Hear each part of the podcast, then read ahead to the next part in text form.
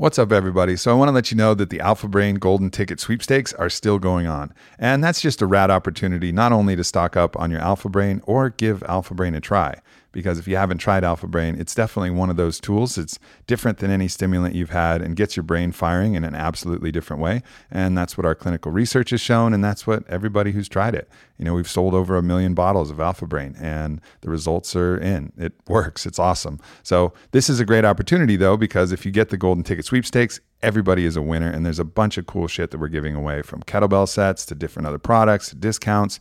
Every single person is going to be a winner if you go to the golden ticket sweepstakes. So check it out onnit.com slash golden ticket and then enter the code and fill in the entry form. There's going to be a grand prize for one of you which is going to be a trip out here to austin and Onnit hq so you'll be able to come hang at the hq and do all the awesome Onnit things. So definitely check it out. Go to onnit.com slash golden dash ticket and get your 30 count or 90 count bottle of alpha brain there is absolutely no doubt about it that if you want to manage your weight correctly, you got to ditch the motherfucking carbs. Like, there's really no question about it. Doing a ketogenic or a modified high protein ketogenic diet, which is very high in fats, very high in fiber, very low in carbohydrate, that is going to yield absolutely the best results. Not only is it going to make you look better, though, it's going to make you feel better. It's going to support your brain. It's going to support your cognition. It's going to support long term metabolic health. It's going to prevent you from having that ping pong up and down that I talk about in my book, Own the Day, Own Your Life. And the only challenge with it is that pretty much everything that you might want to eat, particularly for lunch or breakfast, it always has some kind of bread or some kind of pasta or some kind of carrier for the meat and for the fats like avocado toast. Like the toast is like a cool part of the avocado toast. And I get it. And sometimes I'll just fucking eat the avocado toast because, you know, it's kind of worth it because it's so delicious. But really, if you're trying to reach your goals, you're going to want to stay more keto throughout the day and maybe add in that piece of sourdough toast or that piece of sprouted grain toast at night when you're ready to get a little bit more sleepy and you don't care about the cognitive performance and it's after your workout and you can replenish those glycogen levels. So we decided to make it easy. We came out with Brendan Schaub with the Onnit Keto Box. And this is all the dopest snacks that you can explore and discover. Now, the snacks are great. It's one box. It's not going to last you a month. Some of the stuff will because there's a full size Onnit product and there's going to be some full size things in there as well that will last you a long time. But the beauty of the box is that it exposes you to all different types of keto friendly snacks and products. So it doesn't feel like you have nothing to eat.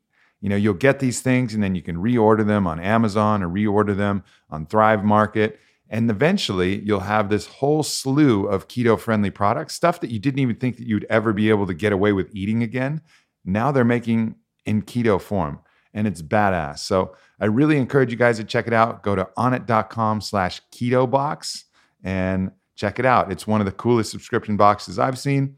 Maybe that's because I love delicious, high protein, fatty snacks. And I personally hand selected all of the snacks with myself and Brendan and the Onnit team. So I promise you, everything in this box is delicious. If it wasn't, it got the boot. So check it out, onnit.com slash keto box, K E T O B O X. Zach Leary is the son of psychedelic godfather Timothy Leary. He's also the host of two podcasts, including the MAPS podcast. And following in his father's tradition, he's a thought leader, a philosopher, and an inspiring dude all around. I hope you enjoy me dropping in with him out here in Venice, California. Make sure to let me know what you think. Zach. Aubrey, what's up? What's going on, man? Thanks for having me. Yeah, good to see you. Pleasure to have you. Thanks. Yeah, awesome. this is good. Very cool. So I got to start off with this question. Yeah. What's it like growing up with a big last name? well, I mean, it's ebbed and flowed over the years, you know. I mean, as I get older, I, I, I think I settle into it more. You know, when I was younger, um, especially as a young adult, when my dad was still around, it was all I knew in the sense that like that was my identity. You know, I didn't mm-hmm. really have my own identity. You know, everything I knew. You were Timothy Leary's son. Yeah, and when when he was around, just like you know, my friends were automatic. You know, girlfriends were automatic. Work was automatic. It just came with the bubble. You know, so I didn't really know about the real world until he died. and then when he died, it's sort of like everything kind of evaporated with that. It's like the phone didn't keep ringing, sort of Mhm. thing. And you know that that's a strange phenomenon for sure. And at the beginning, you know, in my mid twenties, that was uh, it's difficult to sort of navigate my own way through life and find. And how old were you when your dad died? I was twenty two. 22. Yeah.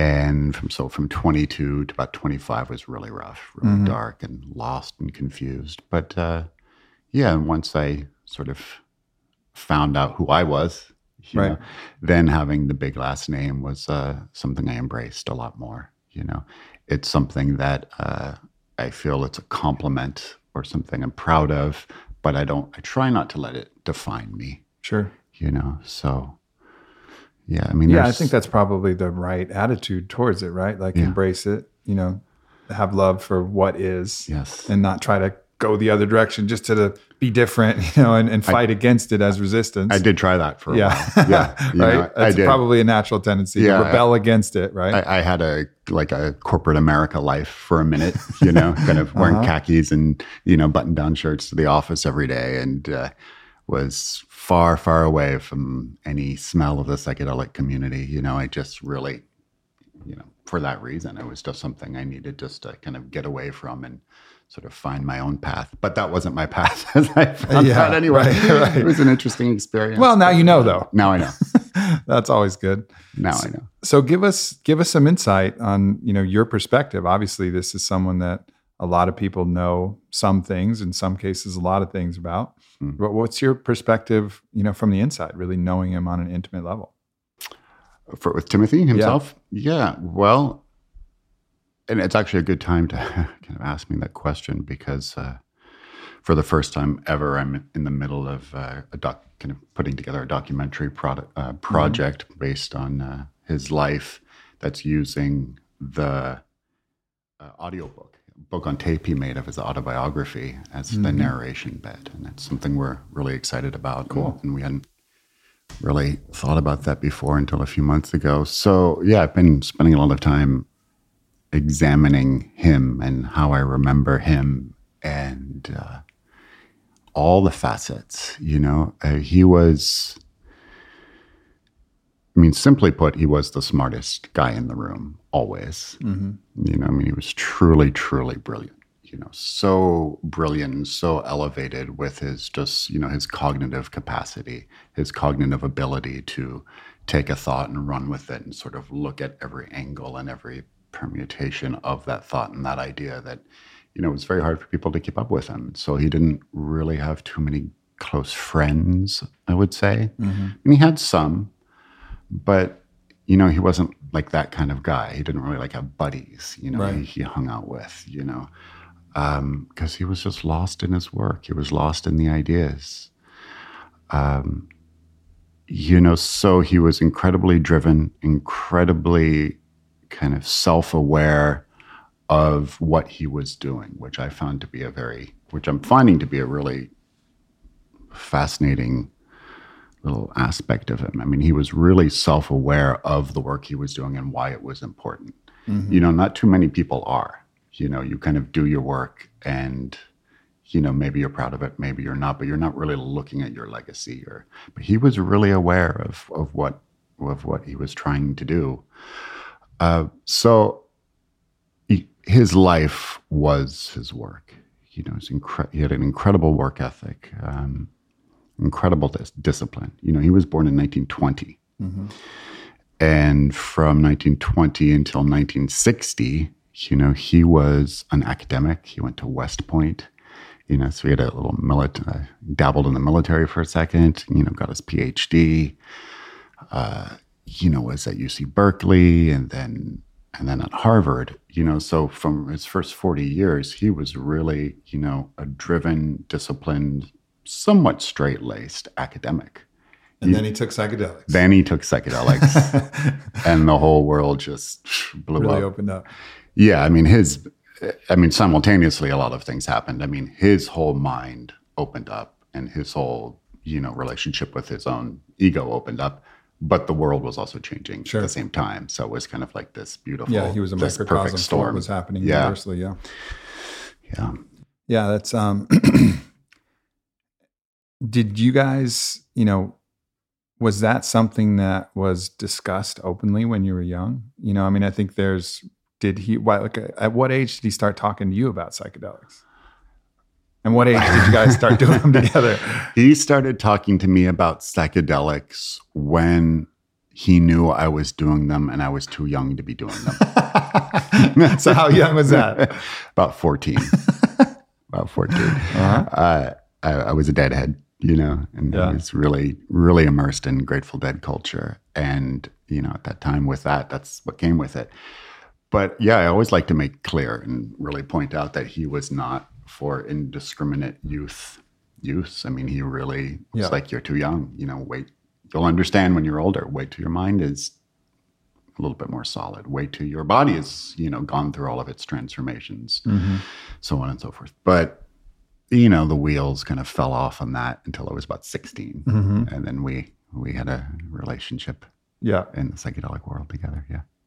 That must that's something that, you know, I've, I've been fortunate enough to share with my parents as well. Oh, and so it's, cool. It's pretty special it when really you get is. to cross those generational gaps and you know enter that space with your family you know and it's it uh, i remember doing ayahuasca the first time with my mom and oh wow. you know seeing her across there. And it's just a wild it's a wild experience when you get to you get to do that. And it really feels like that's the way it should be you know like this should be a ritual that's brought into the family you know like father and son mother and daughter you know like let's go experience this together the whole family together you know like the whole family taking MDMA together the night before Thanksgiving. I mean, it'd be a hell of a better turkey day. You know, plus you got the 5-HTP from the turkey and the gravy. You're replenishing your brain on the backside. I'm calling it out. Family tradition coming on. Yes. MDMA ceremony night before Thanksgiving. Well, Game it, changer. And and it was. I mean, this was a, a tribal ritual that everyone in the tribe took took part in, right? Yeah. When we were in kind of tribal cultures and you know, everybody everybody did it. You know, your dad might have been the shaman of the village. Who who knows? you mm-hmm. know, but it was something that was that was brought in right at a at an early age. Were your parents? Um, did they grow up counterculture at all? Or? Not really. So my dad actually, you know, he was the one who was into it first, and he um, he met Stan Grof early on, and he was just trying to basically solve his own mental problems. You know, this was a way of him trying to get out of the hell that he'd created in his own mind, and he tried a bunch of different things from the breath work to primal therapy to traditional therapy to everything. And eventually, psychedelic therapy was the thing that kind of cracked the nut and really opened him up. Wow. And um, so he uh, he eventually then set up something where I could go on my own vision quest when I was out of high school. So I didn't do it with him the first time, but you know, it was like a traditional vision quest, psilocybin out in the mountains, and oh, that was that amazing. was where my whole world kind of opened up. And um, you know, I, thinking back, like I actually don't think I ever did psychedelics with my dad, but we would talk about them all the time, and we did all that we did all of them separately, but um, but never never together, which is which is kind of interesting. It's kind of a shame huh. that we never really got to drop into that space together. But I have with my mom, huh. and that was pretty special. And then my younger sister as well, who was in the ayahuasca documentary that I filmed, and that was oh, incredibly special too. Amazing. Yeah. And this is, I'm just so glad to hear stories like this because this is seeing the fabric change and, you know, the stigma and sort of the preconceived, well, and also the generation gap is, mm-hmm. is shrinking. You know, I mean, the generation gap in the 60s, you know, that's why a huge reason why the 60s was so powerful because it was so different than the 50s. Yeah. You know, and if you were a hippie, you know, 18 year old, 16 year old kid in 1967, your parents were, World War II generation, you know, white picket fence. They didn't under, you know, so that it was such a huge disparity. Now that it's shrinking, I mean, you know, sort of reigniting these traditions like that uh, is super, super important. Yeah, and it I see this is. actually happening quite a bit with people in my generation and even a little bit younger, where they're now armed with the research, research coming out of places like MAPS and Heffter, and they're going back to their parents and saying, yeah. Hey, I know you heard a bunch of shit about psychedelics. Not true. Yeah. Here's the research. Here's the results. Here's the phase two clinical trials. Right. Let's try this again. And and sometimes the expression is like there's a little bit of fear, like, well, you know, I don't know, getting old. I don't know if my heart can take it, or there's a few things like that. But sure. but more and more, I'm hearing people are like, all right, screw it. like, let's give it a go. You know, I, like that was an amazing experience for me back then. But then, you know, somehow they allowed fear and comfort and all these different things to steer them away from that path. And now I think our generation is kind of helping steer them back into it. And, and, great books like Michael Pollan's book, How to Change Your Mind, you know, you read yeah. that book and you really start to understand, all right, this is not the picture that has been painted. Right in the culture, and um, and that's really starting to shift. Yeah, everything you know is wrong for sure. Yeah, Michael's, but you know it's number three on the New York Times bestseller list. He's a yeah, he's a monster. It, it's just amazing. it's amazing. Yeah, yeah, it, it really is. And I mean, you know, we've known this all along you know. Well, and I've known after I did my first psychedelic, I didn't know shit before I did it. You know what I mean? Like it's one of these things like you got to feel it and taste it and touch it. You do to you. really know it. But it's great that we have the research now because that's something that can help you know help people when they're ready. Yeah, really consider it. Yeah, I mean the experiential, you know, the experiment experiential quality is of course the most important thing. You yeah, know, really knowing it and tasting it and feeling it and stuff like that. It'd like be, be like trying to comment on sex having never had sex. Right. you know what I mean? It's like sure. everybody trying to comment on psychedelics. It's the funniest when like like neuroscientists and stuff are commenting on psychedelics who've never taken it. I'm like, stop. Just stop. Like, what are you doing? This is insane. Take it first, and then I'll listen to you. Uh, it's funny. I've I've always kind of found and thought that there really haven't been too many people to articulate the psychedelic experience in its like complete glory you know, like I think that's what made Terence McKenna so amazing. Right. Yeah. He could articulate the unarticulatable. Yeah, the ineffable. talk about the ineffable. Talk know? about the ineffable. Talk about that space that goes beyond language, you know, no question. And yeah, today with all of this data at hand and all of this great work that's being done, it's, I mean, I can't believe it. I'm stunned. Mm-hmm. Yeah, I mean, it's by far the, you know, the richest, you know, most, uh, you know, diverse and uh, fertile time in my lifetime. Yep, and it couldn't come a minute too um, couldn't come a minute too soon. You know, I mean, this is now. It really feels like we need major allies to shift opinion, and it's not just one side of the political spectrum or the other side. Everybody is. Yep. Creating factions and fighting each other and lobbing hate back and forth, and it's this and fear div- and hate and fear, and this yeah. this division, this false separation that gets immediately collapsed the moment you take a hard opening psychedelic like MDMA or a you know consciousness expanding psychedelic like ayahuasca or, or yeah. the right LSD or psilocybin like all of these things all of, it all just collapses and fade away and you get back to that substrate of love and connection yes. that is the baseline of all humanity and you don't yeah. care about your political identity and your social identity right. this is a fellow human living on planet earth so you're team human, team earth, yes. team animal. Let's go. you know, and that's exactly what we need. And the world is the world is getting smaller. Yeah. It is. You know, we have to understand these core concepts, these core threads that connect us and bind us and uh, you know, will continue to shape us. And, you know, even and what's so great about the data in this called the shifting of culture too in the psychedelic community is, is even if you are on the other side of the fence, I'm just playing devil's advocate. It's so cool to see a lot of people sort of like acquiescing to, well, we have much bigger problems to deal with.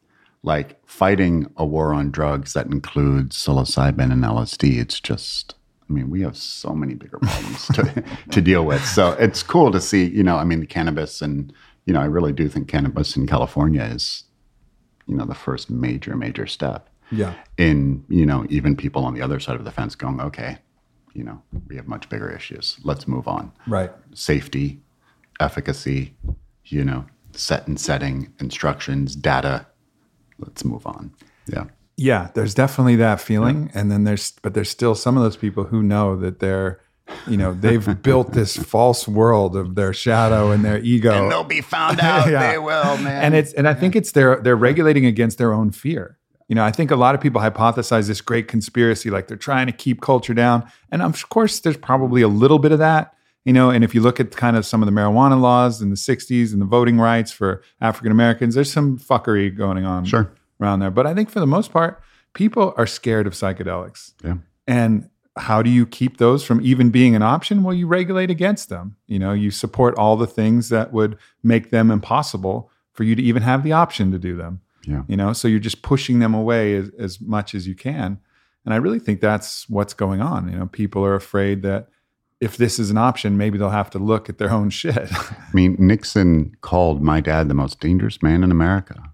I mean, that's you. It's like you can't even put, trying to get your head around. That. Did your dad have a good laugh when that came out?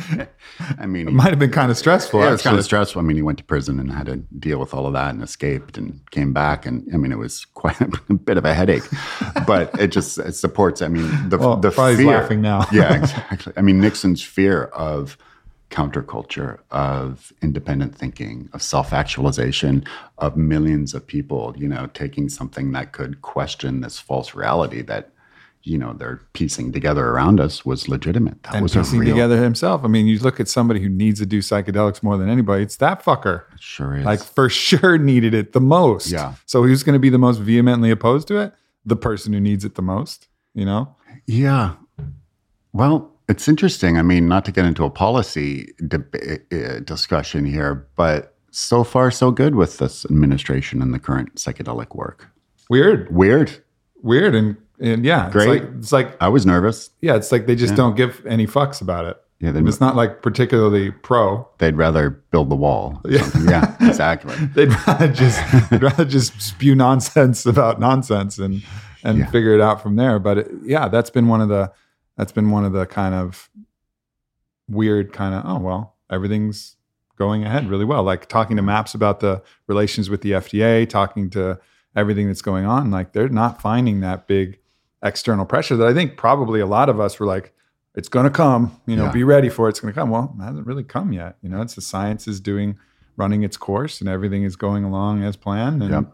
you know, people are more worried about, you know, what gender they're calling themselves and whatever else and just leaving this, like the important issues alone, which is great. Yeah. Well, you know, I mean, the thing with uh, we have to remember with government and issues that are, you know, directly related to the government or tangentially related to the government, you know, 95% or I don't know what the number is, but 90, 95% of the government, you know, these people are career employees. They don't come and go with administrations. You know, so like the people in the FDA, they're the administration is somewhat irrelevant Yeah. you know, they come and go. They come and go. Sure, they could change the direction of it and everything like that, but these are career bureaucrats, you know, and there's enough of them on our side who see this now. That's huge. it's huge, yeah, and just seeing what you know how some of these veterans are responding to the MDMA work, and seeing how cancer patients with end of life anxiety are truly having you know real real world breakthroughs.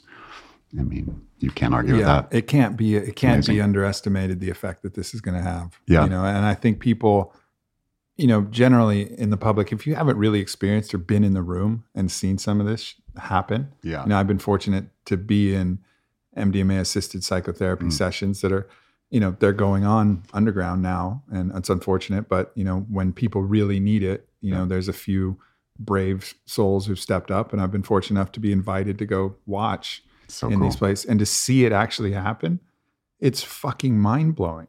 And to see that person go in one person and come out another person. I mean i've seen it in ayahuasca ceremonies and different other traditional ceremonies but in that very clinical approach that maps has developed Yeah.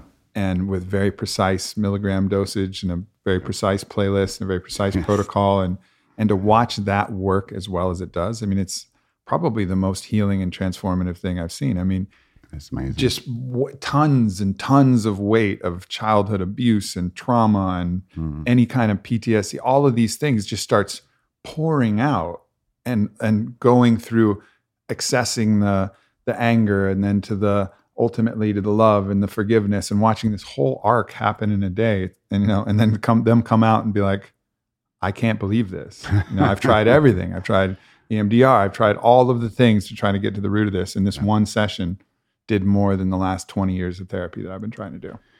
It's amazing, isn't it? And so, what do you think? I mean, looking back on it, because I do think it's a good case study and discussion worth having. It's like, so what happened in the '60s that wasn't that was the element or the fabric or the the stitch that wasn't able to sort of transform the world around us. Because in the 60s, you know, more people did LSD in a short time period than ever mm-hmm. before. I mean, millions and millions and millions of people did LSD, you know, from 1963 to 1970. Like it was just so massive. But yet, you know, it didn't really, the whole sort of age of Aquarius, the whole, you know, the whole vision didn't really manifest. And I'm, I, I like just to isolate the the discussion to try to find out why. What is it that we can learn from that? Because so we can yeah. do better in this time. I mean, I, I think Rick Doblin articulates this a lot when he talks, and it's uh, probably you know the most valid criticism of your dad's message was Yeah. the dropout component. Yeah, And it that create- was also misunderstood. But Yeah. Well, I, yeah, I, I'd like to hear the your opinion on that. But I, I think it was also this, and it wasn't just obviously your dad, but I think there was this idea that we're separate. You know, like this is our team Yeah. and this is their team. And when you create that sense of tribalism, then it creates conflict between that. And then the stronger tribe will ultimately overrun the other tribe because they Yeah. won't see you as same. Right. And Right. so it created this environment of tribalism, this kind of idea like, okay, we're the counterculture, you're the culture, we're going to be on other sides of the picket.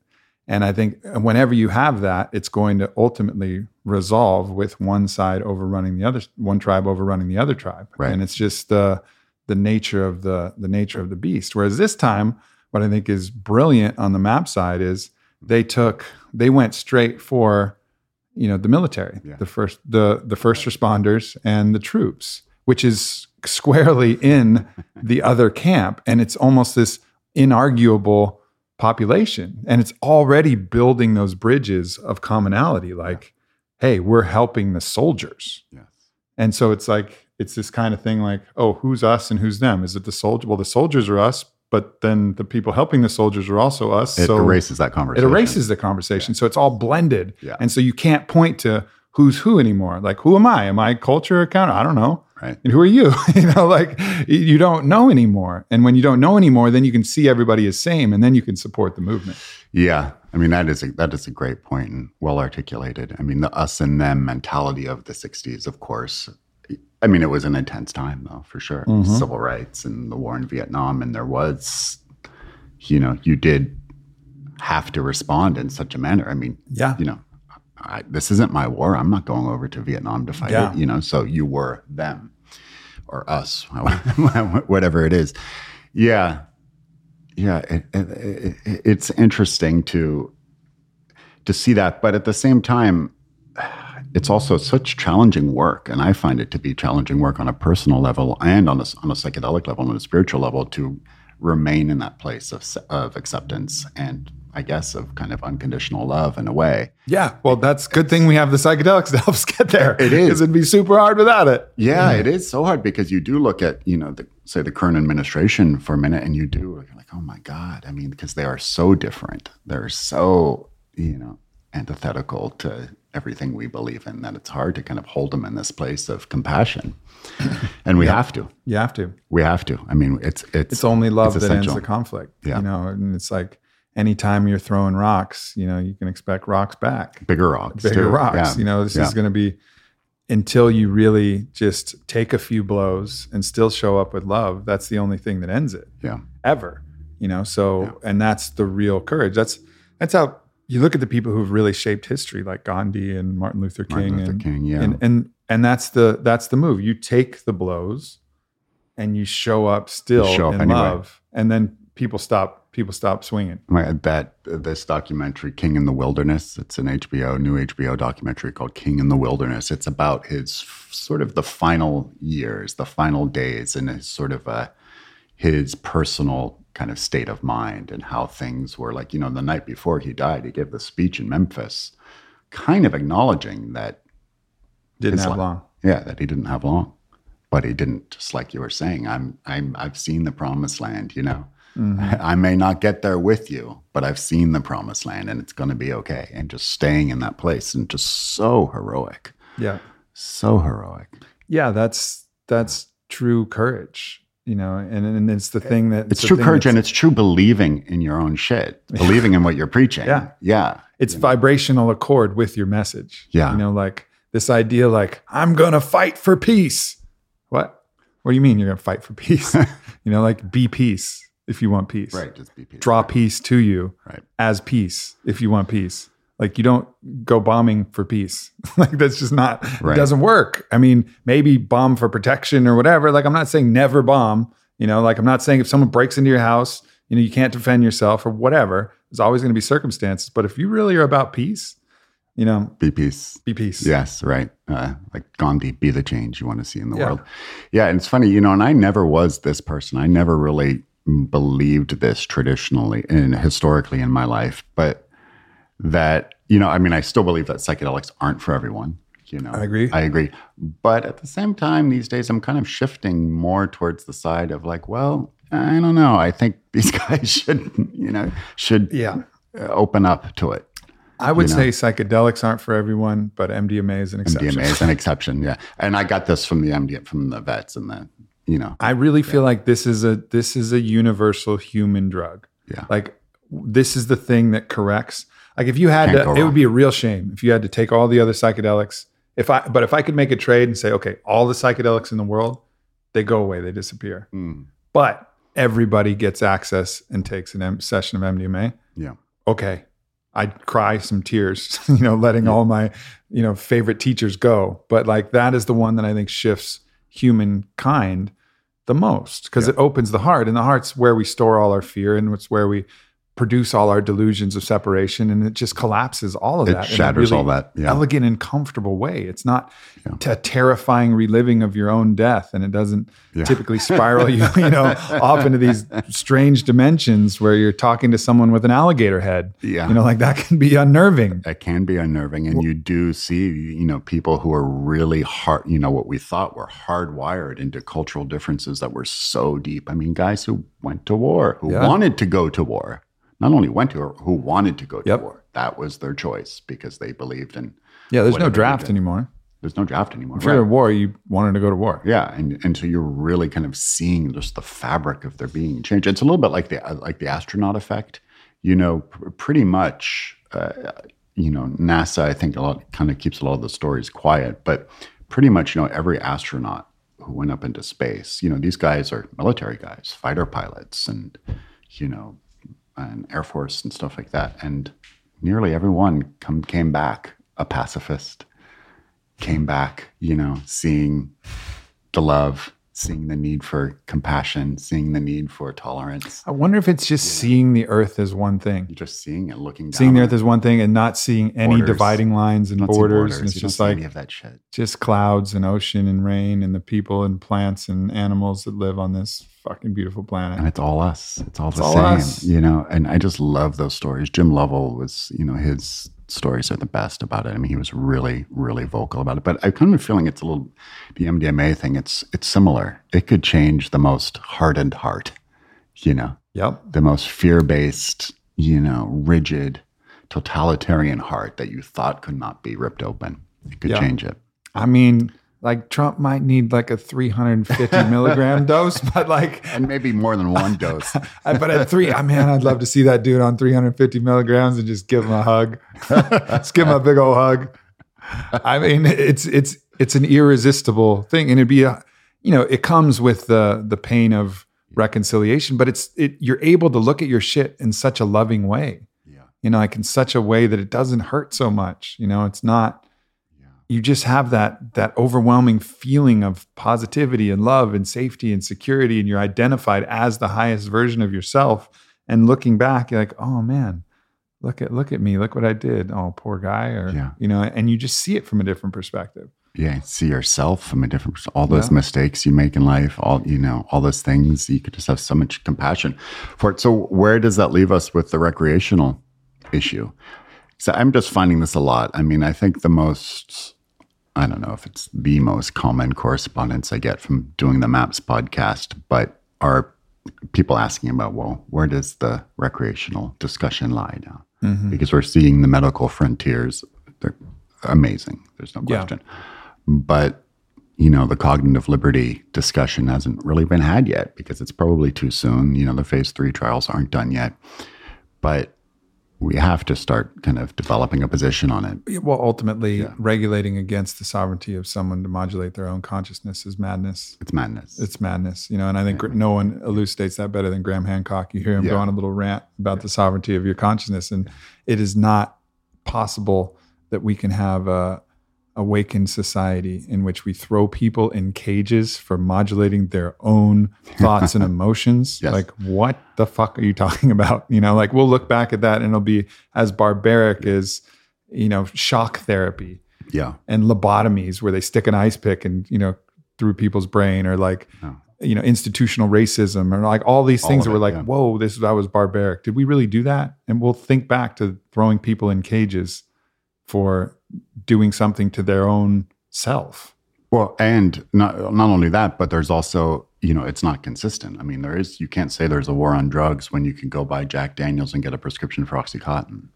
You know, I mean, the biggest epidemic in America right now is a legal drug. It's a Yeah. prescription drug. So Yeah. the modulating your consciousness, it's only on some drugs. It's only on some things. Right. You know, so there's It's- no consistent discussion. It makes no sense. It makes no sense. yeah. So ultimately, it has to lead to legalization.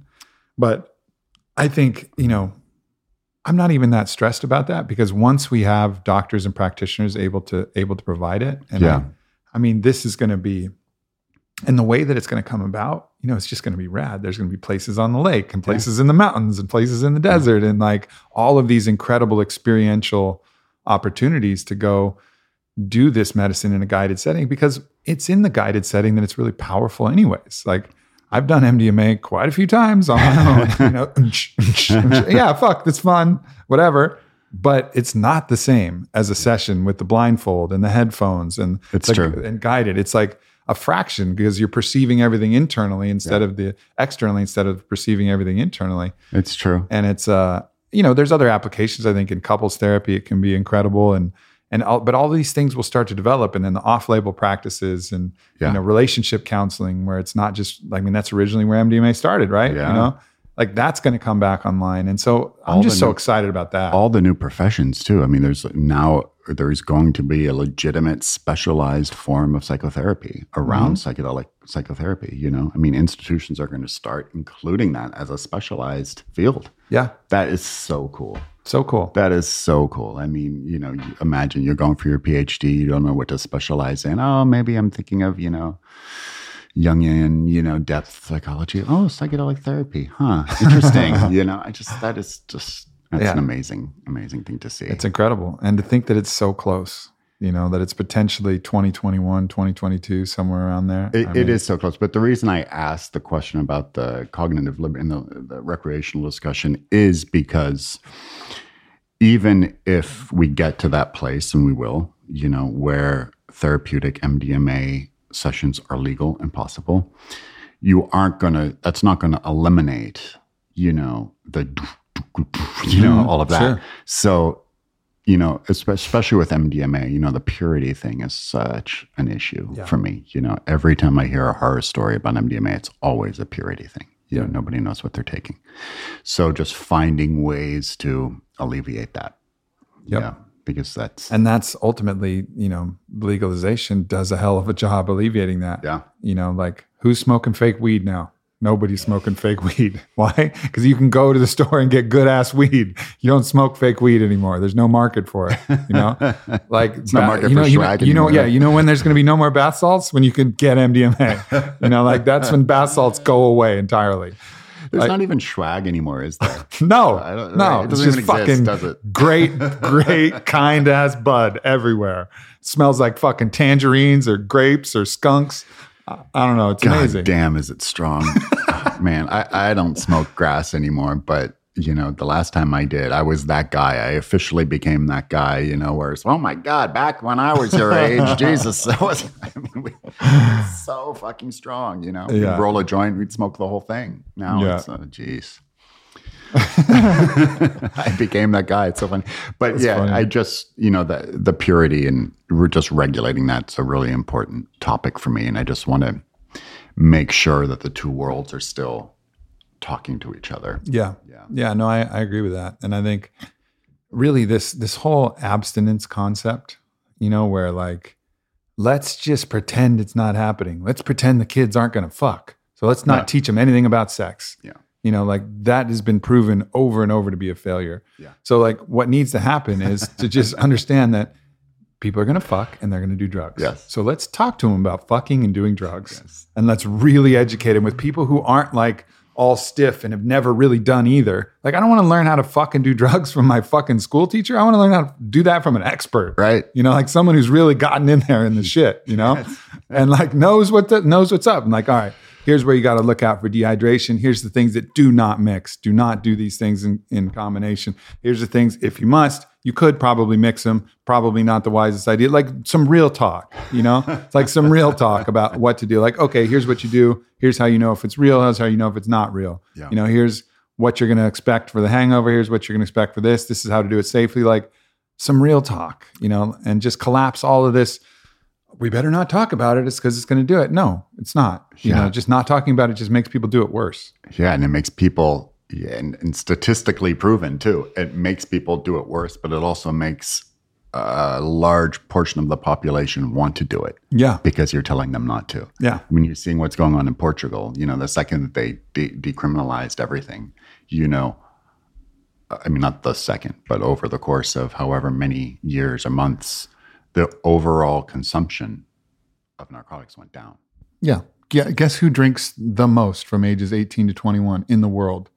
I don't know. The only country that's illegal to drink until you're 21? Us. Right. We're fucking bitch drinking machines. Tell someone not to do it. You know, yeah. Tell going tell me do it. again. Yeah. Tell me again. I'm gonna you drink that whole fucking 24 pack and smash it on my head.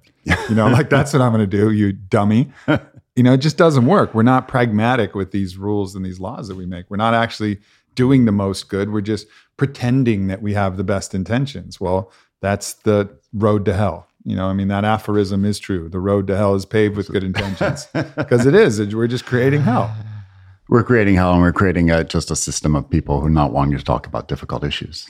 And also, don't trust the government. Don't trust the police. Like people hate, you know, like there's this natural feeling of like, oh, fuck the cops, Yeah. because the cops have to enforce a bunch of stupid laws because they're running around chasing me in the woods as I'm trying to drink from my keg in high school. So like, I fucking Yeah. hate the cops from the start. Yeah. You know, and and like that shouldn't be it. Yeah, Because you know be. what? You know when you love the cops when they're when you're actually in danger. Yeah. You know, like we got our house robbed when we were in California. Like they tried to steal some equipment from our backyard, and it was fucking scary. And when we saw those blue and reds, we are like, "Woohoo! Thank Oh, wow. God, the fucking police are here." Yeah. Right, and that's how it should be. And then it's like, "Oh my God, I feel safe now that you're here." Yeah. And that's the feeling we should have to the police. But when they have to enforce these crazy laws and trying to bust us for having weed and, you know, drinking when we're 19 years old and, you know, busting into our house for having fun, like, Yeah. then it creates this antagonistic relationship with authority. Yeah, and that's another, I think, important fa- part of what we were talking about earlier about the erasing, eroding the us and them culture. Yeah. you know, because I'm I'm the first to admit, still when I see a cop car be pull up behind me, I mean, it, it yeah. all flashes through my head. Totally. Everything that happened in the past, you know, it's like, oh my god, the fucking, you know, and I and I don't want to, I don't want to live in a world like that. No. you, you don't want to live in this this totalitarian. No, it should be like, oh, sweet, the cops are here. Uh, yeah, You know, like,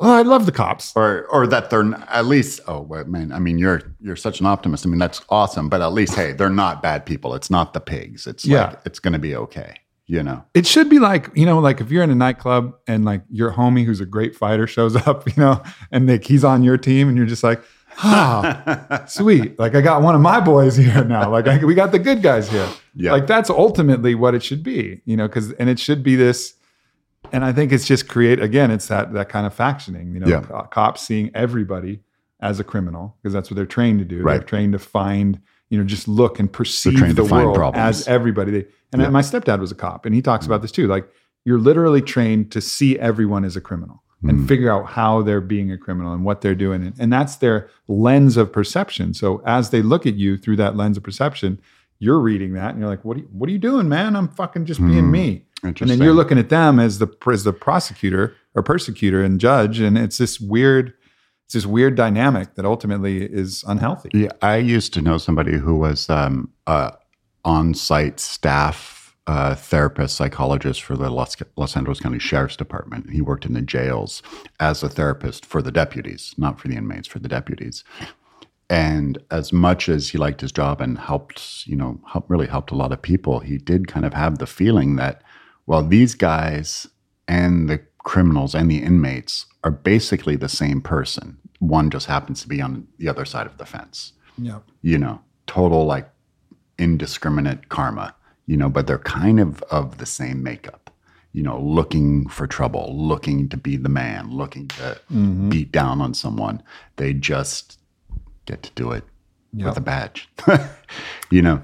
Yeah, I mean, if you were gonna, if you were in a smaller, if you were in a smaller tribal environment, Yeah. you know, like the warriors who would be charged with enforcing, you know, certain laws, like you're stoked when they're around, Right. you know, like you're you're just stoked, Right. And that's, I think, the way it, the way it should be, you know. And I think it's very rare, and how Mm. toxic for these police officers and military and people that they so rarely get to be the hero, you know, because I think Yeah. a lot of it you know maybe there are some drives to power and drives you know some other egoic kind of darker side motivations but i think most of the time people who sign up to be cops or soldiers they just want to be a hero they're just trying to be a hero Yeah. you know but instead the wars that they're put in and the situations that they're put in and the laws that they have to enforce they're not able to be a hero because they're fucking with normal people and they do. I do believe that they do want to do good. I, you know. I really I, believe I that think so, and I think it's the same with politicians. There are a lot of people who go into politics who generally think, genuinely think you know I can make a difference here. Then they just get sucked up into the system, and then yeah they lose that really, really quick. Wow, I'm so biased because like I was just on this whole tirade about how, how cops and military or have that heroic mentality. You mentioned politicians. I'm like, fucking bloodsuckers. you know, I go immediately immediately judgmental. I- I like heard this- immediately. it's funny. I heard the story on NPR. I can't remember if they were just talking about a specific place or if it was in general, but that um, gearing up in the midterms for these elections coming up in, in November, there are more people under the age of 35 running for Congress than ever before. Mm. You know, there That's are- cool. Yeah. I mean, there are millennials who are genu- genuinely hopeful, you know, who aren't, you know, they're not come, they don't come from the sponsored by, you know, Exxon Yeah. camp. You know what I mean?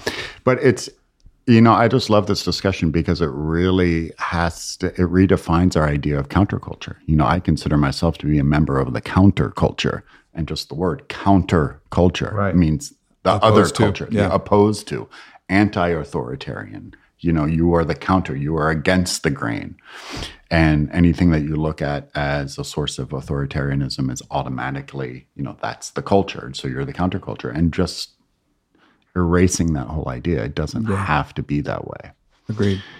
Yeah. Agreed. It's, and I think the same in politics. I know. you're yeah, gonna- no, you're right. You're right, and, and and that's why it was interesting for me to catch my own bias there. And I think that that bias has just come from, you know, come from just being repeatedly disappointed. It's. I know. you know and it's just that that kind of feeling like fuck like i'm so team people um and like to see that politics has really let people down Mm. pretty much every step you know it's like Not it's, every it's step in recent history. every step in recent yeah, that's why I'm still kind of a, bel a believer. It's not a very popular belief, and um, but I'm kind of a believer in in policy. I'm a big uh, scholar of the American Revolution and and you know the original ideas behind you know did you see uh the play hamilton I did it's fucking incredible so great, it's so great amazing. i mean i still listen to that soundtrack and get fired up so i guess if i go back far enough yeah, if you go back far enough. I Yeah. mean, those guys, you know, with all of their problems aside, obviously, you know, I mean, you can't ignore, you know, the low hanging fruit, the slavery and stuff like that. But,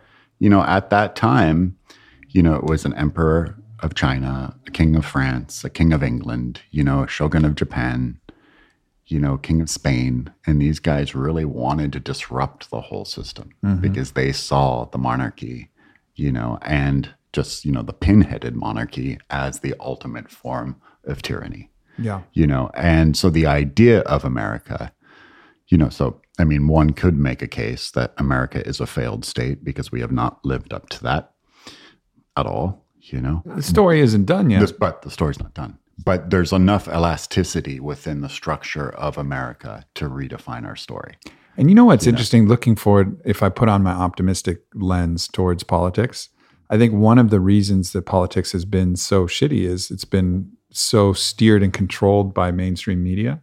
You know, Yeah. because like the ability, like what the media will show as the debate, you know, where they select two people and just prop up just these are the two part. It kind of creates this lack of competition that's, you know, and I think and I think that's starting to shift because media is being decentralized right now. And I think there's room for some people to have massive like YouTube campaigns and YouTube debates and and disrupt this kind of what's on CNN are our choices kind of mentality. And I think when that happens, then I think and third party candidates become viable and then other people become viable and people start to lose the identities and hopefully this happens where they start to lose the identities of republican and democrat and just look at the people and the policies that they support rather than blue and red and elephants and donkeys or whatever the fuck symbols people want to have about themselves Donkeys and elephants and shit. yeah and just then then at that point like all right maybe we can get some real solid people in there And I think we will. I mean, I think, you know, using the media, I mean, it is, I was surprised in the last election how much influence the mainstream media still had. That still kind of, maybe I'm, I'm naive, but I was, I was surprised that, Yeah. you know, CNN still had that much pull. You know, the New but York that's Times on still- the it's on the decline it is on the decline, but I had already thought it was on the decline, and I there will be a candidate in some form or another. Maybe it's not presidential, but who will fuck all of that. Podcasts only, YouTube Yeah, campaigns only. totally. That's it. I'm going on Aubrey Marcus's show, Joe Rogan's show, and that's it. That's our that's our funnel. And Yeah. and you're talk to the people, and if you do the numbers, it adds up. I mean, you can reach just as many eyeballs. Agreed. I agreed. mean, yeah. and that that's coming. You know what? You've made me optimistic about politics here, Zach. Look at you. Look at you go. That's like the last fucking Uh. bastion of negativity in my fucking mind. And there it is. Now I'm optimistic again. Well. I'm yeah, I'm still I'm a, I'm an optim, optimist in that uh in that arena. You know, mainly for the reason that you know all of this data that we get thrown at us around like um, polling, especially around polling. You know, people who support the current administration, that is not the majority of the country.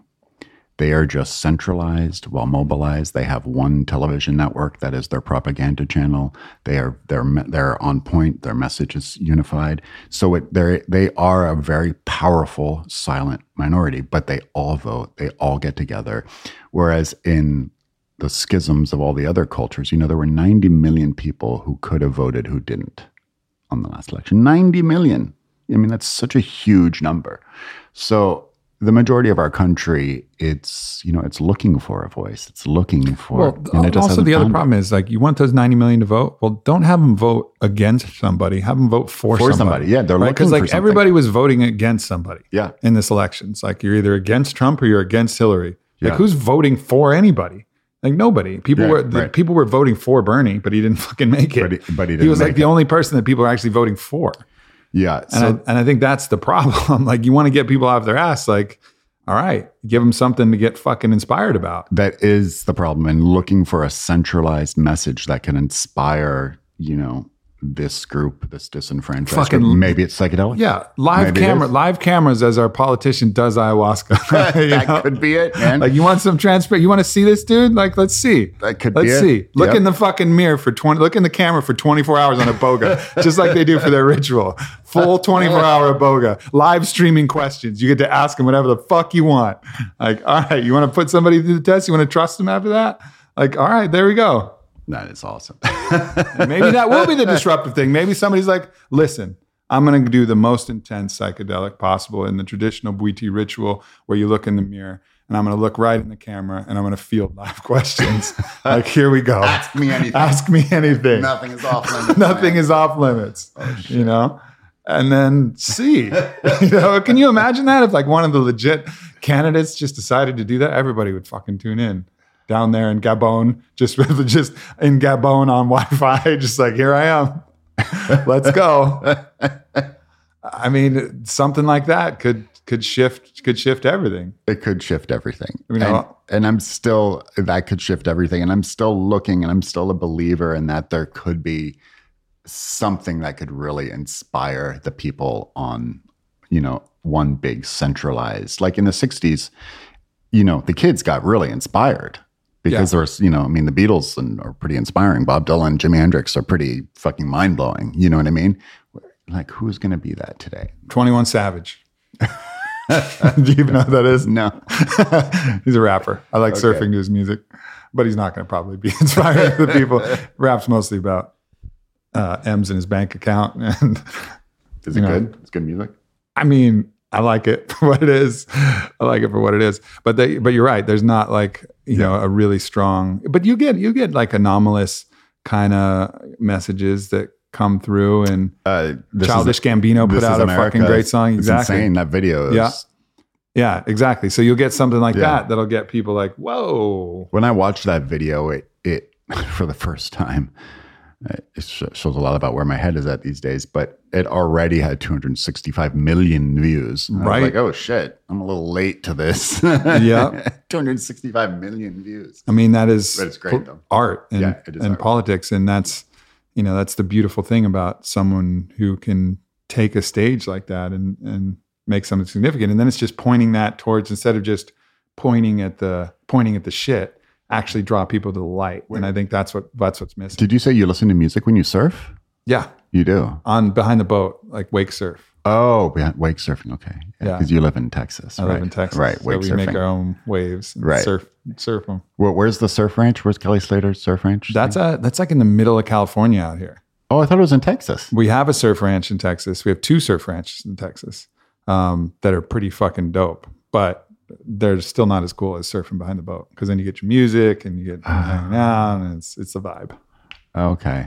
Yeah, I mean, Kelly. I was just saw something on Kelly Slater's, you know, that surf ranch. I thought it was in Texas or something. No, that's a great wave though. It's like ten thousand dollars to go surf it. Though. Oh, is it? It's like crazy, but yeah, it's one of the. They had a surf uh, competition there, Yeah, right. like a full Is it? it- pro surf competition. it's the perfect wave. So, as a surfer, do you think this is a good thing? Because I have always interpreted surfing as, you know, you're looking for that perfect wave, and when you find that perfect wave, when you get it, and wherever break you're going to, then it's that sort of part of the rush, and that's part of the experience is your relationship with you know mm-hmm. Mother Nature. So if you're just going to this ranch and you push a button, you get the perfect wave. I know the sport is still you know cool, and the skill on that wave is still cool. But I don't know. And I'm a technologist. well, I I'm think a total. it's, I think futurist, you got to look at these as two different things. I think you look at like you know how what's going to preclude you from ever getting the perfect wave, not knowing how to fucking surf. No, no, right. And you just get chundered in the whitewater on the what could have been the perfect wave. So Yeah. use these as fun ways to practice, like hone your game, get better, and have like reps because those waves come every two minutes. You Yeah. just get reps. Stand up, stand up, stand up, stand up, Right. carve, stand up, carve.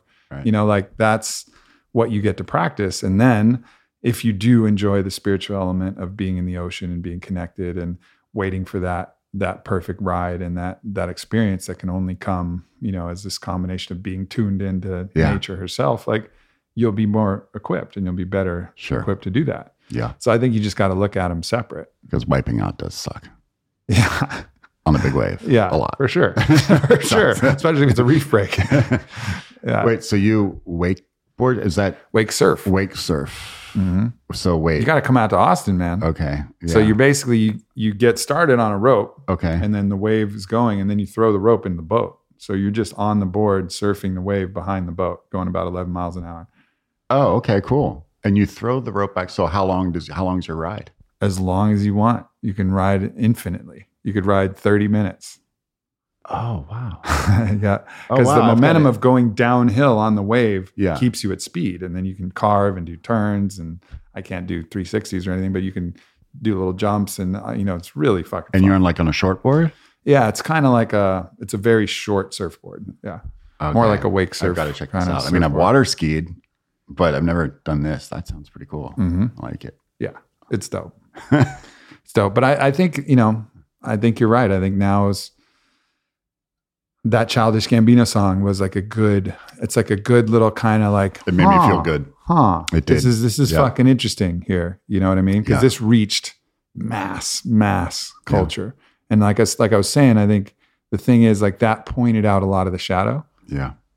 But the thing that if you can do that and then point to the light as well, Yeah. you know, like really get people feeling positive, not just being like, yeah, it's fucked up. Right. You know, like that's Got to give solutions. exactly, You and do, that's the yeah. that's the last piece that's really missing, I think, and, and to a certain degree. And there are some really conscious musicians that are putting out some interesting messages, like Nahko Yeah. Bear, for example. No, and, there and are. and like and they're Nahko. starting to gain in in popularity. But I think to really crack that full mainstream, I think getting like hip hop and rock and some other people involved is going to be that'll be really interesting. But it's a it's such a different world now, and you know, media fragmentation. I mean, it's it's sort of a, a weird argument to make, being someone you know, I'm a technologist and I worked in the music business for years as well. But there was something to be said about the old way of putting out records because you know there were only a few touch points. So if something was really good, like everyone would know it's not so easy these days. You know, I know the Childish Gambino thing is is a good example, but somebody could put out a really great album and nobody knows because there's no way to get it. You know, how are you going to find out? Like when you know, new Led Zeppelin album came out, or the new Steely Dan album came out, or the new NWA record came out. I mean, Yeah. it was fucking. But there was also dude. people was who on just point. Couldn't get a voice at all. Like Yeah. you watch that That's- documentary that's Sugar Man. side. Yeah, You yeah, know, yeah. like homie was fucking killing it. Yeah, Like his music was incredible, soulful, and just the record labels are like, nah. Yep. And then, of course, so he winds up as the hero in South Africa, oddly enough. But great documentary for anybody interested. It's called Sugar Man. But it's amazing. um, Yeah, it's just that a, side too, no that's doubt. the other. I mean, at least this has a little bit more of this egalitarian thing where at least they got a shot. You know, where like things are showing up in Spotify and new artists are getting listens and stuff is starting to catch, or like Yeah. YouTube is starting to will start to catch if you put it off. I'm just want to make sure we catch, you know, the next Jimi Hendrix doesn't go unnoticed. You know what I mean? Yeah. Because there's some incredibly talented artists that you're like, how are you not famous? you know, I've definitely seen that. But when I go to Austin, yeah, when I yeah, when I go to Austin, some of those bars there, I'm I'm like, how are you guys? What the hell? How come I've never heard of you? They're so good. right. so, parting words. Yeah, man. No, Talk to the people, Zach. parting words. Um, set and setting. Mhm. Vote. Even if it kills you, do it. You got to vote. It's incremental. Um, find a good new band. Let everyone know about it. Yep. yeah, that's that's my issue with with music. It's like I need people to, you know, I'm not sure where to go anymore these days, and I'm become that guy again, listening to old stuff. You know, so set and setting, vote, find a good new band, let people know. people hit people hit up Zach with the new new. get get him get him What's keen on new that shit, new new. man? What's the new shit? Yeah. He'll come back if we if we listen to all kinds of new albums. and listen to the MAPS podcast and my Totally. podcast too. and support MAPS. Yeah. hundred percent. Thanks, Been a pleasure, man. Yeah, it's fun. Thanks. Good to have you on. Thanks, brother. See you later, everybody. Peace. I hope this podcast tickled your psychedelic rainbow unicorn horn. And if it did, please check out maps.org or my campaign, The Cure is Near, to really drop into the science about what these revolutionary times are all about and what these great organizations like MAPS and Heffter and USONA are really trying to push forward. So I encourage you guys to do a little research. And if you have a little extra cheddar and you don't need it for your sandwich, give it to MAPS. That's probably the best place and the best thing that you can do with any extra charitable contribution that at least I can see in the world right now. Thanks for tuning in. As always, we love the reviews, we love the comments, we love the support. We love it when you share it with your friends and spread the message and get this movement rolling. So, thank you so much, fam. You guys are the best. I enjoyed running into so many of you guys out here in Venice as well. So, um, obviously, you guys are super holding it down in the west side of California. That's awesome. And I will see you back out here soon. Much love.